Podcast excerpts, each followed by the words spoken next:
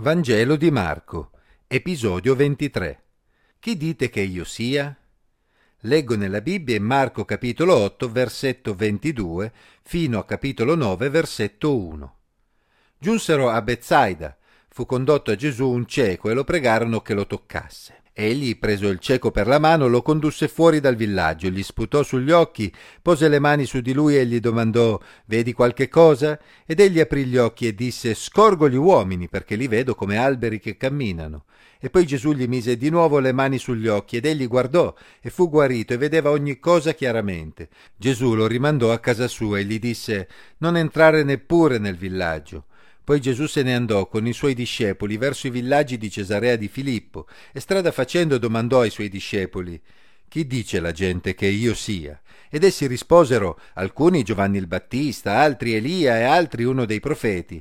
Egli domandò loro E voi? Chi dite che io sia? E Pietro gli rispose Tu sei il Cristo. Ed egli ordinò loro di non parlare di lui a nessuno. Poi cominciò a insegnare loro che era necessario che il figlio dell'uomo soffrisse molte cose, fosse respinto dagli anziani, dai capi dei sacerdoti, dagli scribi, e fosse ucciso e dopo tre giorni risuscitasse. Diceva queste cose apertamente.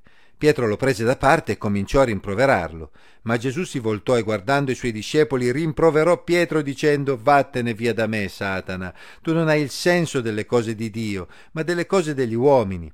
Chiamata a sé la folla con i suoi discepoli, disse loro: Se uno vuol venire dietro a me, rinunci a se stesso, prenda la sua croce e mi segua, perché chi vorrà salvare la sua vita la perderà, ma chi perderà la sua vita per amor mio e del Vangelo la salverà. E che giova all'uomo se guadagna tutto il mondo e perde l'anima sua? Infatti che darebbe l'uomo in cambio della sua anima? Perché se uno si sarà vergognato di me e delle mie parole in questa generazione adultera e peccatrice, anche il figlio dell'uomo si vergognerà di lui quando verrà nella gloria del Padre suo con i santi angeli e diceva loro in verità vi dico che alcuni di coloro che sono qui presenti non gusteranno la morte finché non abbiano visto il regno di Dio venuto con potenza. La cecità è un problema molto grave, ma anche la mancanza di una buona vista in senso spirituale può essere un grosso problema. A Bezzaida Gesù guarì un cieco. Gesù cercava di evitare pubblicità per non essere assalito dalla folla e per non attirare l'attenzione delle autorità. Così, come era accaduto già in altre occasioni, Gesù esortò quell'uomo a non parlarne con nessuno. Si noti che proprio per evitare di compiere quel miracolo in mezzo alla folla, Gesù lo aveva condotto fuori dal villaggio e poi lo aveva esortato a non rientrare in Bezzaida. Evidentemente l'uomo abitava fuori dal villaggio. Occorrevano diverse ore per percorrere la strada che portava da Bezzaida a Cesarea di Filippo, così Gesù ne approfittò per introdurre un argomento importante. Possiamo ben dire che questo episodio è centrale nel Vangelo di Marco e segna proprio il passaggio verso l'ultima parte del ministero di Gesù per andare verso la croce. Era giunto il momento di verificare se i discepoli avevano davvero capito chi lui fosse e al tempo stesso di rivelare loro il piano per il futuro, un piano che si rivelerà sorprendente per loro. Chi dice la gente che io sia? C'erano ovviamente diverse ipotesi che circolavano tra la gente, dal re di vivo Giovanni Battista ad Elia o ad uno dei profeti, ma tutte queste ipotesi erano sbagliate. Gesù però era soprattutto interessato all'opinione dei suoi discepoli. E voi, chi dite che io sia? Tu sei il Cristo. La risposta di Pietro, che probabilmente fu condivisa anche dagli altri discepoli, era senz'altro la risposta corretta. Ma cosa significava per Pietro e gli altri quell'espressione? Il Cristo, il Messia, era il re discendente di Davide che doveva ristabilire la giustizia in Gerusalemme, ripristinare il funzionamento corretto del Tempio, ristabilire Israele sconfiggendo i nemici. Queste erano le principali aspettative basate sulle profezie. Che Gesù ordinasse loro di non parlarne con nessuno era a quel punto ovvio per i discepoli. Certamente essi pensavano che se Gesù era davvero il Messia era venuto il momento di elaborare un piano per scacciare il nemico romano e per affrontare anche le autorità giudaiche corrotte. Ma Gesù li sorprese e spense subito facili entusiasmi. Infatti egli confermò che alcuni di coloro che erano lì presenti non sarebbero morti prima di vedere il regno di Dio venuto con potenza.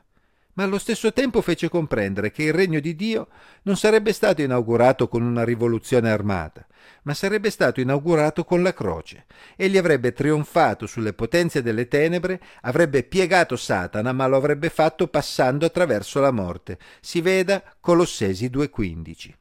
Era un messaggio duro, inaspettato. Quando Gesù si riferiva al figlio dell'uomo, i suoi discepoli pensavano probabilmente all'immagine di Daniele 7, versetti 13 e 14, in cui un figlio d'uomo, il Messia, riceveva il regno per regnare in eterno. Per quanto essi sapevano, il Messia doveva vivere per sempre, quindi come poteva morire? Ecco perché quando Gesù cominciò ad annunciare le sue future sofferenze per mano della classe dirigente giudaica, la sua morte e la sua risurrezione, Pietro lo prese da parte e cominciò a rimproverarlo. Dal suo punto di vista non aveva senso ciò che Gesù stava dicendo. Se la sua tesi era corretta, Gesù era il Cristo e quindi non poteva morire. Notiamo il giusto tempismo con cui Gesù introdusse questo tema solo dopo essersi accertato che i discepoli fossero ormai sicuri del fatto che egli fosse il Cristo. Se lo avesse fatto prima, Pietro e gli altri avrebbero nutrito dei dubbi. Ora invece essi erano pronti per i passi successivi.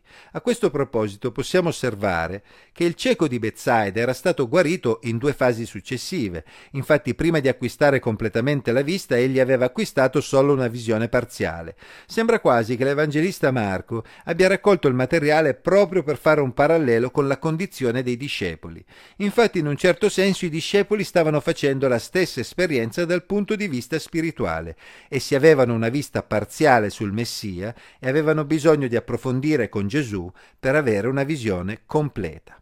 Le profezie parlavano di un servo sofferente che sarebbe morto per i peccati del popolo, si veda Isaia 53, ma la maggior parte dei giudei non pensava che si trattasse della medesima persona che avrebbe regnato per sempre. Comprendiamo che l'unico modo di far coincidere le due figure è la risurrezione. Infatti se Gesù fosse morto e poi fosse risorto, come aveva detto, egli avrebbe in effetti regnato per sempre. Ma è chiaro che Pietro al momento non aveva compreso quella parte del discorso, si veda anche Marco 9:10, e si era fermato solo alla prima parte che riguardava la morte di Gesù. Per lui era inaccettabile. Gesù lo rimproverò duramente. In quel momento Pietro si stava comportando come un Satana, una parola che significa oppositore. Egli infatti stava ragionando solo da un punto di vista umano e si stava opponendo al piano di Dio che invece passava per la croce. Il punto di vista di Dio è certamente diverso da quello degli uomini e Pietro, così come gli altri discepoli, avevano bisogno di cambiare prospettiva. Ecco perché Gesù, chiamata a sé la folla, cominciò a spiegare una prospettiva sul regno di Dio molto diversa da quella che avevano preso in considerazione fino a quel momento. Non solo la vittoria del Messia sarebbe passata per la sua morte, ma chiunque avesse voluto seguire il Messia si sarebbe dovuto preparare ad un percorso analogo. I suoi discepoli dovevano essere pronti a spendere la propria vita per Gesù e per portare il suo Vangelo. Non si sarebbero dovuti preoccupare delle conseguenze che ciò avrebbe comportato, perché sarebbe stato meglio anche perdere la propria vita per testimoniare di Gesù in vista del regno futuro, piuttosto che salvarsi la vita, rinunciando però alla testimonianza. Erano parole difficili da accettare. Solo una riflessione profonda sulla risurrezione poteva dare un senso a quelle parole. Infatti Gesù aveva parlato della sua morte, ma anche della sua risurrezione. Chi aveva fede in lui doveva essere anche pronto a morire in vista della risurrezione, quando il Signore Gesù sarebbe tornato con i suoi angeli nella gloria del Padre suo per regnare in quel modo visibile che i suoi discepoli si aspettavano. Chi voleva seguire Gesù doveva quindi avere abbastanza fede da vivere non guardando solo alle cose presenti, ma vivendo in vista della risurrezione, preoccupandosi della propria anima in una prospettiva eterna. Non c'era spazio nel regno di Dio per chi non era pronto a cambiare il proprio punto di vista, comportandosi di conseguenza. E noi? Come rispondiamo alla domanda di Gesù? Com'è la nostra vista dal punto di vista spirituale? Crediamo che Lui sia il Cristo? Crediamo che Egli sia morto e risorto per la nostra salvezza? allora dobbiamo anche credere che vale la pena spendere la nostra vita per Lui, sapendo che un giorno risorgeremo e regneremo con Lui per l'eternità.